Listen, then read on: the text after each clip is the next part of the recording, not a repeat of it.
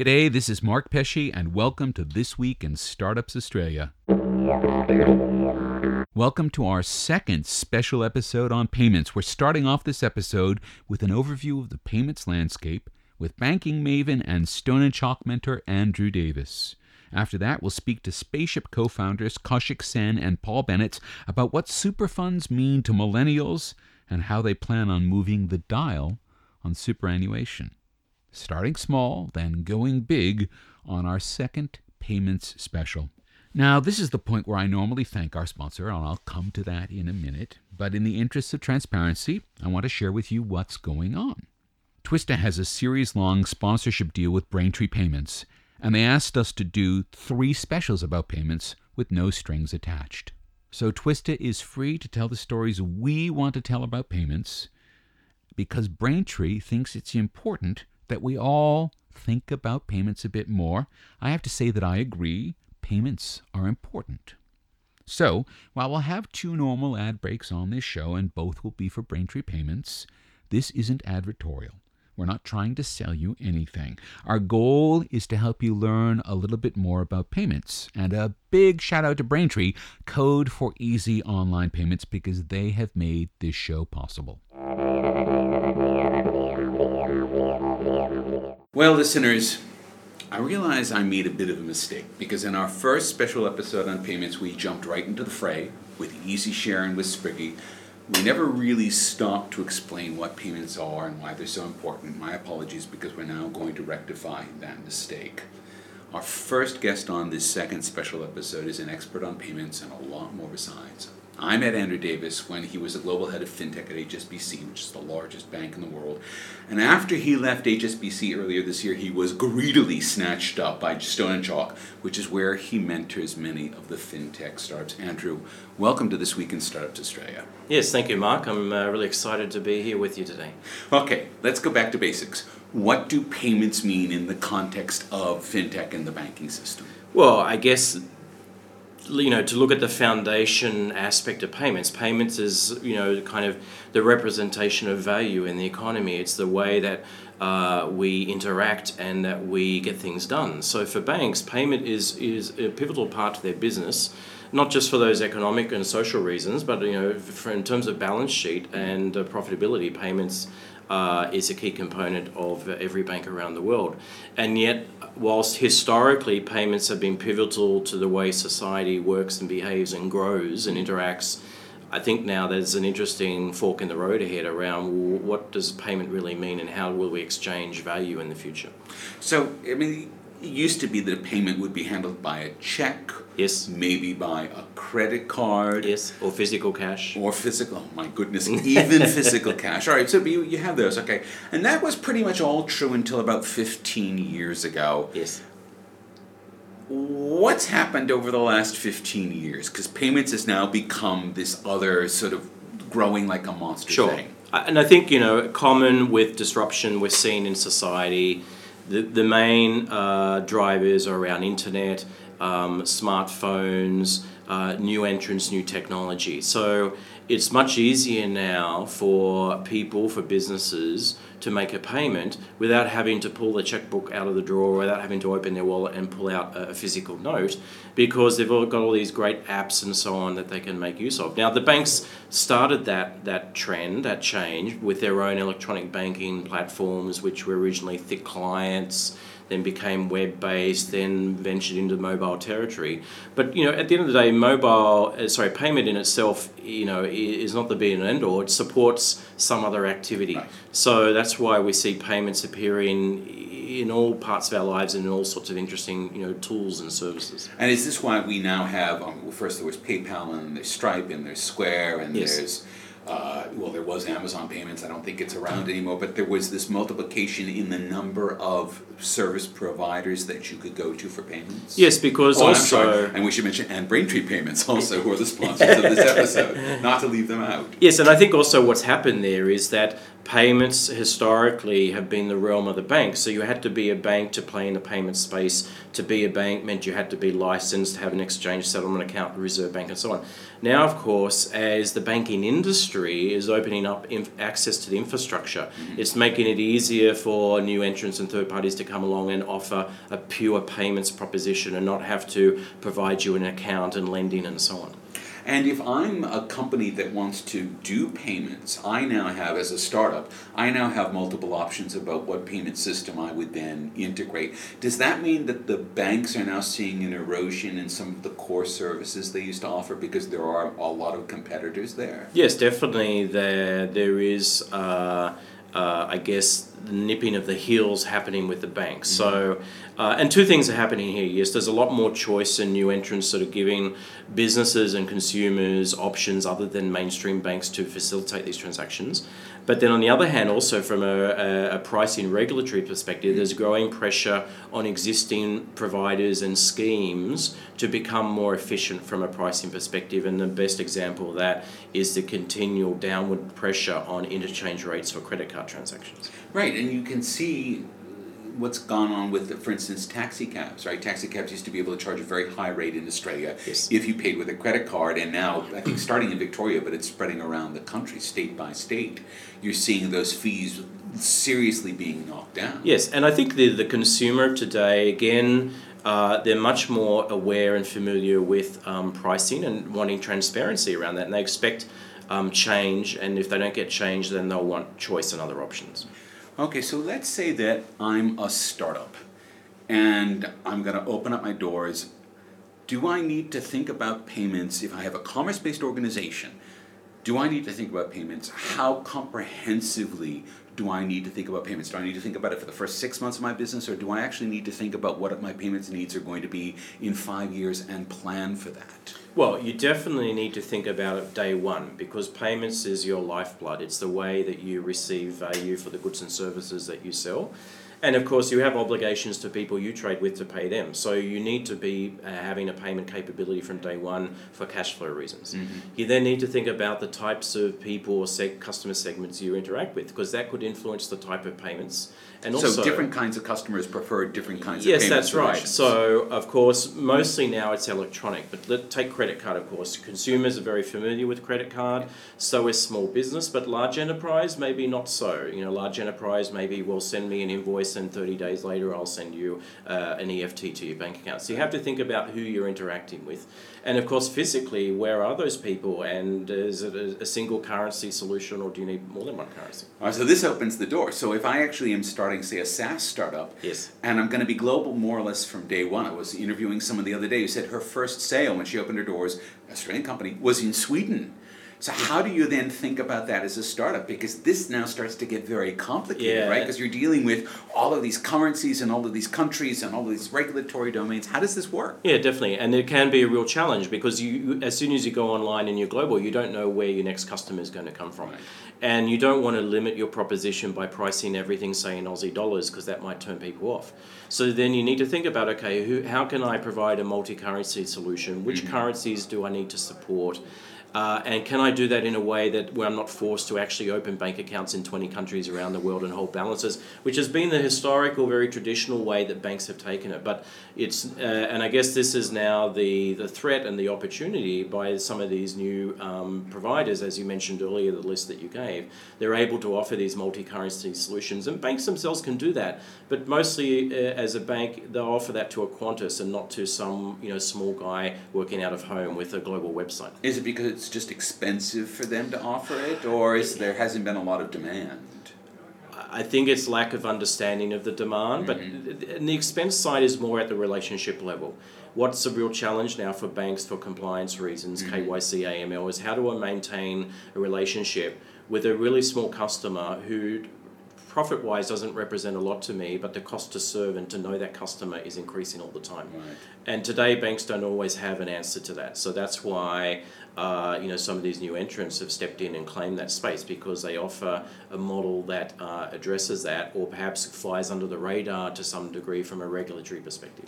And that's always an interesting question because some of these, you know, banking is highly regulated for a lot of reasons. One of those reasons is you don't want to lose people's money, but another one of those reasons is you don't want to enable terrorism or criminals to be able to move large quantities of Yes. money. So where do payments sort of intersect with those things?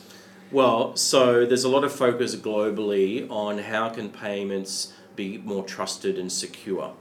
And we even see now, this is the amazing thing, we even see now startups that are specializing in the KYC AML compliance space. I guess broadly categorized as reg tech to some degree. Well, we had uh, Eric from Simple KYC on Yes. the show a couple of series ago. So Yes, yeah. and there's another great startup here in Sydney called Identitii, which actually just won a challenge with Swift, and they're now going to conduct a global proof of concept. And their catchphrase is about KYT, know your transaction, and their proposition is about improving for banks the, the certainty and understanding of a transaction and what it relates to.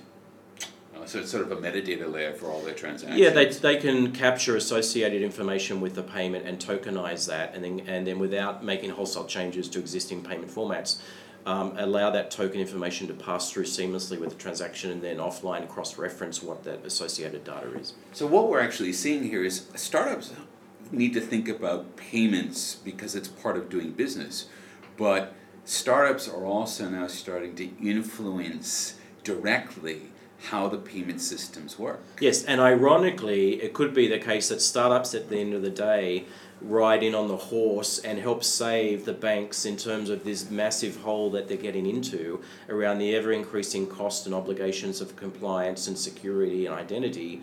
And often that is uh, the priority, and the and the what is impacted by that is the customer experience and the pricing and the outcomes at the end of the day. Right, and th- this is one thing I think many bank customers don't necessarily understand that a lot of the the difficulty dealing with bank systems is more geared around compliance, so that the bank doesn't end up in trouble than it is geared around customer service. Yes, correct. And unfortunately, though, what happens is, uh, you know, all the time we get these new re- uh, compliance requirements getting layered on top of the existing service and process. And nobody's ever taken a step back and said, well, if we had a fresh sheet of paper, how would we do it and what would it look like? So, you know, it's this real mash now of, of I guess, frustration and uh, inefficiency that uh, has created, I guess, the environment we have today, particularly from a cross border perspective. Okay, so this is a really good place to then launch the next question, which is where are payments going? If you look out five years, ten years. So, good question. I just returned from the big Swift event called Sibos, which is held every year. This year it was in Geneva, fantastic city to be in. But and what, it's about thirty thousand international bankers sort of fly in. Yes, and it's all about the future of banking from a correspondent banking perspective. Mm-hmm. And there were two transversal themes for the week, to use Swift terminology. One was cybersecurity. Of course, lots of issues have arisen around. Um, uh, Swift has been robbed a couple of times in the last year, so I'm sure it's well, banks that use Swift Swift technology, Yeah. and uh, and but the other is around DLT as well. And so, and you know, I think these two things are representative. DLT, Sorry, distributed yes. ledger technology, in other words, the blockchain. But okay, yes. Which is really interesting in itself because I see that there's this kind of evolution of terminology now, and it's partly the banks driving this. Of course,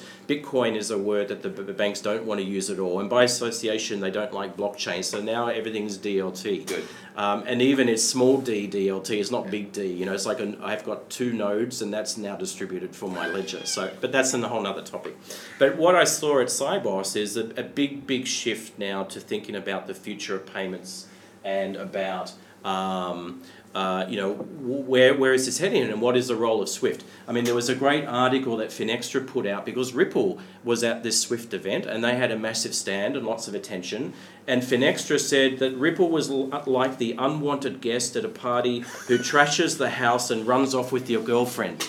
Um, so there was some interesting tension between Ripple and Swift um, publicly and behind the scenes, but you can see that the you know, Swift is a real fork in the road. What happens next? Wow, and so payments are uh, very much in startup land. Watch this space. Yes, and you know, I think there's a great opportunity in Australia with NPP coming. That the startup uh, community has lots of great, uh, you know, uh, a new platform, a new foundation to work on and to think about. Andrew Davis, thank you very much for being on This Week in Startups Australia. Thank you, Mark.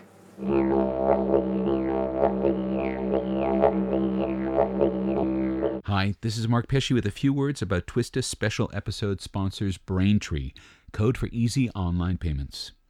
Entrepreneurs around the world have used Braintree as a simple way to accept PayPal and credit cards and debit cards and whatever's coming next.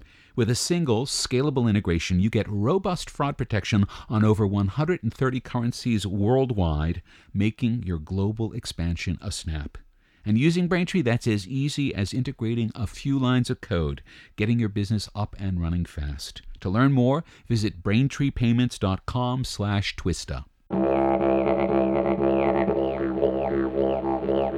Now, it's said that statistically, most people don't think seriously about their retirement until they're around 53 years old, which coincidentally is exactly how old I am. So, of course, I'm starting to wonder how long I'll be working and how much I'll be able to put aside for my retirement when whenever I decide to retire. And in Australia, we've had well, just about a quarter century regime of compulsory superannuation contributions from both workers and employers. And that means there are now, I don't know, something like $3 trillion, close to $3 trillion in Australian superannuation funds. That's a lot of money. Now, to help us make sure that that money gets invested well and grows into a really nice nest egg, Australia has a range of super funds. And some of those funds are managed by some of the largest companies in Australia, like AMP. Well, last month we added another one, but it was one with a difference. And here to talk to us about that difference are Kaushik Sen and Paul Bennett of Spaceship, which bills itself as the super fund for millennials. Kaushik, Paul, welcome to This Week in Startups Australia. Thanks for Thanks a having us. lot. Thanks for having us. What does it mean, What super welcome. fun for millennials? That's a good question. So I think, uh, like the way we came to this super fund was we asked a lot of people our age, "Where is their super?" And the resounding response was, "Oh my god, I I, have no idea. I should probably know, right?" and then we would ask, "Well, if if you're gonna if if this is the asset that's probably going to be the biggest asset you own over your life, apart from your house." Right. you should probably know what you own. You know, like what are the sort of five companies that are going to drive your superannuation for the next 30 to 50 years? Or, you know, where is it invested? What companies do you own? And the look we'd always get is a very worried look. You know, they'd be like, oh, gee, I think I'm in the defensive option or the growth option. I actually have no idea. Um, and that's, you know, that's, that gets everyone concerned. Uh, and then, and then we'll, we'll look Does it get them concerned enough to do something about it? well, you we, ho- we hope so. Uh, d- Superannuation is the biggest disengaged audience I've ever come across. Um, But is it because we don't want to think about retirement? I certainly don't want to think. I, I mean, I'm looking at my Mm-hmm. uncle who's 80 years old and still working. He's a scientist, and I'm Mm-hmm. like, that's my model. I don't want to retire, and hopefully I won't have to. But I'm going to have to retire at some point. and I'm going to have to make sure I can support myself when it happens. That's a really interesting point around retirement and the definition of what that means. At one point in our history, retirement, at a very short point, I would say actually, because in the past people didn't really retire. They kind of They died on the they, job. They, they died, you know, Yeah, while yeah. working. But there was this sort of golden age where people retired. They, in in quotes, they basically stopped working, point in their lives. They got paid a pension by the company. The company could afford to pay that pension till they died. Sometimes your spouse got that pension Yeah. even after that, right? So even after up to their death as well. So those days are gone. Yeah. Um, we're, we're, we're back to something that's closer to what things were like before, but obviously a bit better because we're living longer. Um, and we're transitioning into a different mode of life. Retirement is not a it's it's not a point in time; it's a transition.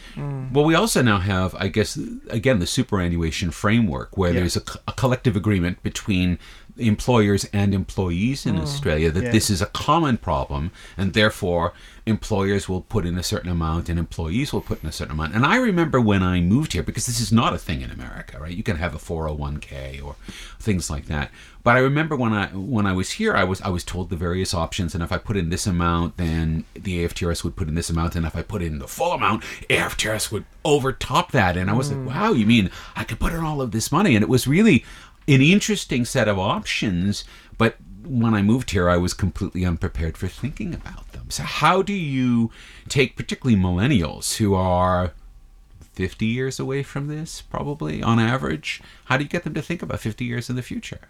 Yeah, I, think that's a really good question. So, so you know, I think just extending your earlier point is that we've we don't want a society where you can no longer work and then you become society's problem. So, so you know, someone has to kind of support you, which is a good thing. You may need a pension or whatever it is. And what what our government has done is very early on we started with this sort of six and a half percent um, forced contribution. So six and a half percent of your salary would go to super, and that was back in the nineties. It's now at nine and a half percent, and it's on its way to twelve percent. Well, so maybe. yeah, but but Depends more and more, yep. more and more of your salary Right. needs to be kind of put aside Right. for something to happen in the future, right? So we think you should probably pay attention to where that's going and how it's being managed. Okay, so how does Spaceship then present that? What makes you different than any of the funds that someone might have on offer? You know, the UniSuper Fund, which I'm in because I was teaching at the time that I was in that, or mm. anything like we that. can fix that for you. So, so no, so so so when we looked at it, you, there's there's as you said, there's two trillion dollars worth of assets in superannuation. There's only 250 funds managing that capital. Right. Right. And if you look at how they manage it, they're all managing it the same way. It's a very sort of there's no differentiation in how they're sort of thinking it through. It's not it's not built from first principles. It's a very sort of fee driven industry, mm-hmm. right? And what that means is when you see the advertisements on TVs for two for a super fund, it's always comparing these two. And I can't sh- I can't show the listeners, but it's two super funds growing at the same pace, right? And the super fund that has the lower fees is the one that you should be in, right? So the narrative that the super industry industry's done very well at is convincing you that the only thing that matters is whether you have a one percent fee or a half percent fee, right? Because everyone's performs the same. As opposed to a genuine difference in investment strategy. Absolutely. And, and in any other investment industry, it's about performance. Right. It's the only thing that matters. And what we want to do is we want to change this industry from a fee driven industry to a performance driven industry. So how do you do that? Well, the problem is is incentives, right? So if you're really good at managing money from, from sort of first principles, thinking decades out, Mm. you're not sitting in a super fund. You're sitting in a hedge fund, right? Because you'll get paid millions of dollars to manage people's capital. Yes. And the people, the capital you're managing is probably a family office of someone very, very wealthy, um, or an or an endowment fund of a university, right? You're not managing retail money in superannuation, Right. right? So the, the the first thing we'd like to do is to bring that capability, that horsepower, into super, right? Okay, so if you're going to manage super like a hedge fund, Well, no, we're not doing that. We're definitely not doing that. I was going to say because that goes off the rails fairly. Yeah, def- def- def- definitely not. we what, what we're talking about is making long term decisions with your super from first principles, right? And the, the easiest thing for people to understand is that if you look at your super, it'll be overweight BHP, Commonwealth Bank, the big four banks, right? Right. What should it be overweight? And what we've seen over the last three decades is technology in our generation has absolutely been the key to, for differentiation for all companies. Well, the four right? largest companies in the world are The technology the five largest technology companies. I'm sorry, I the left five out largest Alibaba. companies- Yes, no, and, and and those five companies generated ninety billion dollars worth of profit in 2015. Most of them weren't around 20 years ago, Mm. right? Atlassian locally is now bigger than our national airline Qantas. I Mm-hmm. mean, that's in our generation we have seen Probably more profitable. yeah, we, we, we have seen technology be the key to differentiation and enablement for all companies. So our view going forward, if you're going to build a portfolio that you're going to hold on to for 30 to 50 years, you should absolutely use technology as the core of it, the starting point. You know, this now opens up a door that I did want to open up because you have a background as a VC, and we're gonna we will come to that a little bit further on. Does that then mean though that spaceship, in some sense, is this kind of uh, gray zone between a very classic investment fund and a very risk hungry VC fund because it's looking for some of the returns that you get from technology VCs, but also wants to have some of the stability associated with established retail fund management. Uh, I think I, I think I think the, the the the sort of current textbook method to to allocate money in a superannuation fund is this kind of top down asset allocation approach where it's like you're an Australian so you should have 30% of your your retirement funds in Australian companies right Right. but if you're an American you should have 30% in American companies and the rest in somewhere else right what you really want is just a well diversified portfolio of wonderful companies that are growing over time. So right? sector hedging rather than national hedging, almost. Well, yeah, I mean, yeah. So you should you should build it from first principles. You know, Mm-hmm. you should kind of why should I own this company, not so much why should I own this country. And you know? is Spaceship making that decision for someone in the fund, or is a member of the fund making that decision when they're in Spaceship? Spaceship is making that decision. So so so we've built a portfolio where we've got technology companies at the core, and then we've diversified that um, uh, around that sort of technology core. So You're listening to This Week in Startups Australia. We'll be right back.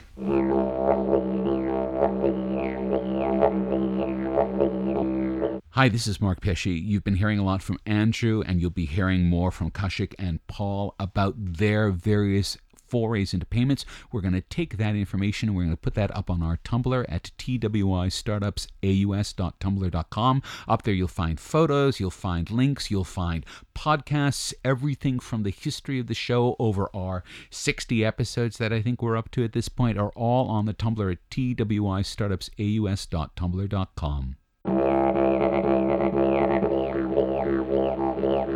And we're back talking to Kaushik and Paul of Spaceship, the new super fund for millennials. Okay, you have a big marketing task in front of you because you have to convince people who think they're going to live forever and are never thinking about retiring hmm. that they need to save and that they need to save with you. How do you make that happen? there is five million people in this country between the age of 18 to 35. Right. Right. It is a non-trivial task to go out to, go out to five million people. You're not fast moving consumer goods, right? Exactly. You're not Coca Cola. Yeah, so so what we've done is is our sort of we think the right thing to do is to to find a smaller audience to start with, and that's the startup ecosystem. These are people who use technology, understand technology. Some of them are in startups, some of them want to be in startups. So we think Okay, just I mean this this begs a question, which is if you're in startup land, are you even thinking about super? I mean, I guess you theoretically have to legally, right? Maybe if you have employees, but a lot of startups kind of mm, are they're in that weird space where everyone's just a founder and no one's an employee, and is anyone paying super? So yeah, so the startup ecosystem is definitely beyond just founders. you Right. know, It's it's people working at um, Atlassian. It's Right. people who are at Canva. It's Yeah. people who are uh, lawyers and, and accountants who who go to these startup events because they love technology. They love the sort of almost counterculture, you know, way of being a founder or being at a startup. So and more broadly, it's also the creatives who help. You know, the the designers, the artists, the freelancers. the freelancers who are also. So this is of for people who are also doing sort of a self-managed super thing. Spaceship is going to be open for them as well, is what you mean? So someone who would have no alternative if they're a freelancer. if you're a freelancer, you, you don't manage your super yourself. You have to choose somewhere to put your super, Mm-hmm. right? So um, most people, when they make a choice of where their super goes, it's on the day they're being employed somewhere. Right. Um, and that's really because if you look at the, the $2 trillion worth of uh, superannuation assets that is only managed by 250 funds, there's no differentiation amongst those funds, right? There's a little bit of differentiation. Oh, the there's edge. vanilla and there's chocolate and strawberry. what are you talking yeah. about? but but but on, on the edge, there's if if if you believe in ethical investing or sustainable investing, there is funds that you can actively put your super in around that, right? And there's been some successful people, or there's Australian Ethical um, Investment, which is Andrew Sellen, who's who's one of the co-founders of the business. He was the marketing manager there, so. Um, you know that is pretty much the only kind of differentiated fund or type of fund that you can go into. Uh, so we're excited about being spaceship. All right, but then what do you say to the 22 or 23 year old? Maybe they're working in a startup, maybe they're a creative and they're just just employed. What do you say to them that makes what you're doing so much more exciting that they make the positive choice? I think yeah, it's it's not a it's not a, it's not a giant leap if you're using something every day, right? So you're using the internet every day, you're using Facebook every day, you're buying from Amazon, you Right. know, you're on Snapchat every hour, which you probably shouldn't be. You know, you're you're catching Ubers on Saturday night. You know, technology is all around us for our generation. We grew up with it. We've seen the impact of technology hit our generation. Um, it's not a big leap to go, hey, maybe I should start there when I think about where I should put my capital, where I should invest. Does know? that mean then, because one thing that's broadly true for super funds is that they're also kind of distant and unreachable and unknowable, and maybe you get a statement in the mail every once in a while. Absolutely. But there's no like sort of well, there might be an app interface to some super funds. I hmm. don't know, but I have never seen anyone go, "Oh my God, take a look at this beautiful super fund app that I have." Are hmm. you guys going to be going in that direction too? So leaning into the idea that people want to have that in front of them. Yeah, absolutely. I, I think there's there's wonderful stories about you know the portfolio of assets you have. You, we, we want people to understand what they own and why they own it. You mm-hmm. know, and, and the the most wonderful companies in the world. They take a long time for to play out their business plan. It's not a quarter by quarter thing. It is literally three, five, ten years to play out a growth plan. So we want to take people on that journey, and if they understand why they own something, if they understand Jeff Bezos and what he's doing, Right. when he was in 1999, when he was in 2005, when he was in um, 2015. when he gets to Mars in 2030. Yeah. If, if, if you understand that and you go, you know what, I have 1% of my super or whatever the number is in Amazon, I totally get it. I feel comfortable with that because I know that Jeff is doing the absolute best he can to manage that capital well within his business. And you know that's that's what we're trying to do. We're trying to create engagement. So firstly, where should you put your super? Should it be in Bill Super, Oz Super, Chili soup or whatever it is, or should or should you put it in Spaceship? And then number two, if you if you're in with us, let's help you understand what we're doing. So let's let's be accountable for the investment decision we're making, and let's communicate that well. Okay, now let's just say I'm going to jump back in the Wayback Machine because, as we've already explained, I'm an old man. Uh, it's 1980. I'm doing a super fund for millennials, and I'm going to put it in technology companies. And I'm investing in IBM, in Digital Equipment Corporation, and Data General because those are the three biggest technology companies in America. So the, the, the, the it's it's a really good point. Is is it not all technology is created equal, right? If you had invested in And they're not all created to last. No, no, absolutely. So, so technology is nothing without a differentiated, defensible business model wrapped around it, right? So, airlines was a wonderful technology that, that came out for, for a generation before our parents, right? It completely changed the world, but there was no business model that you could wrap around it to make it defensible, um, to make it investable, right? So, you know that's that's where you need high quality investment professionals making distinctions between why TripAdvisor is a high quality business or why Amazon's a high quality business and why I'm not going to name them but why these other folks aren't great investments yeah? And it, it, you know it, there's there's tenements to it but that's that's the over uh, overlay that you need. So it's not just about technology it's about the right technology companies yeah? So, Kaushik, you're the COO, and investing like this is very highly regulated because you've got people's life savings, and the government looks poorly upon you if you lose that or gamble it away or whatever. Yeah. So, you're working within a highly regulated framework, and yet at the same time, you're also quite startup-y. How does that work? Yeah, so we, we operate within the law. We're fully compliant. Good to hear. We're fully compliant with regulatory compliance. Um, there's ASIC and APRA, they're the two regulators in this space, and they regulate it very, very, very tightly, which is a good thing because we're dealing with people's life savings, their retirement. How does that change the way you would operate versus another startup company might operate? I mean, already out of the bat, as a Yeah. startup, you have to work differently, right? Yes, we do have to work differently, and I, I I think our customers would expect that, and the regulator, you know, obviously expects that. Yes. um, the way we do that is we have a compliance culture. Mm-hmm. So what that means is we use a framework basically, and we audit ourselves against that framework. Um, Super is also held by a trustee, Right. and um, so it's held in trust until you retire. Mm. So the trustee is also there to help us work through the compliance requirements. But that goes all the way from you know the way we communicate, what we do say and do not say to the media, all the way down to the way we run our technology using the latest, um, the most secure technology Mhm. possible, and um, putting in the right controls to make sure that people's money is safe. So, do you suppose then, again, this is almost going to sound like a commercial, you take the two 23 year olds, one of them puts them their money just in the default super fund, and one of them puts their money in spaceship. Um, do you suppose that you'll be able to see by the time they're 45 or 55 that the person who gambled, no, not gambled, but the person who made the decision, who actually made the conscious decision to go with your fund over another fund, will have uh, demonstrably significant, you know, more than just sort of, hi, we haven't charged you fees for the last 20 years or charged you lower fees? Will there be real, real gains from that? If the question is what's what's more risky is is it more risky being overweight BHP and the big four banks and being leveraged to the Australian property market, which is probably in a bubble, right? Or is it having a well diversified portfolio built from first principles in the highest quality technology companies in the world, but diversified around that with techno- uh, companies that are being enabled by technology, and then diversified again by, by market indices. Like we're we're building.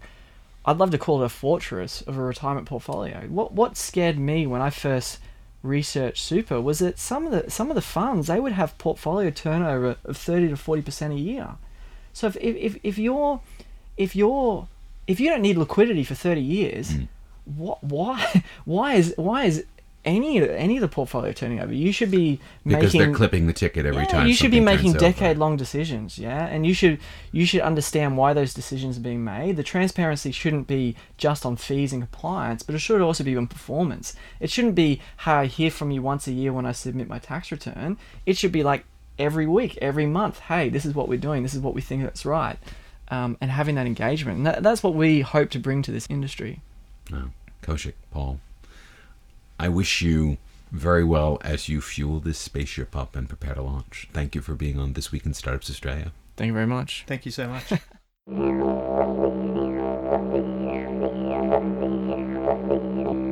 Hi, this is Mark Pesce with a few final words about episode sponsors Braintree, code for easy online payments.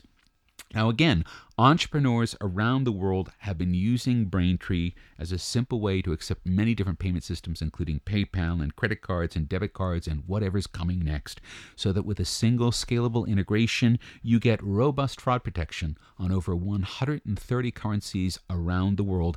That makes your expansion a snap. And using Braintree is as easy as integrating a few lines of code, so that gets your business up and running fast.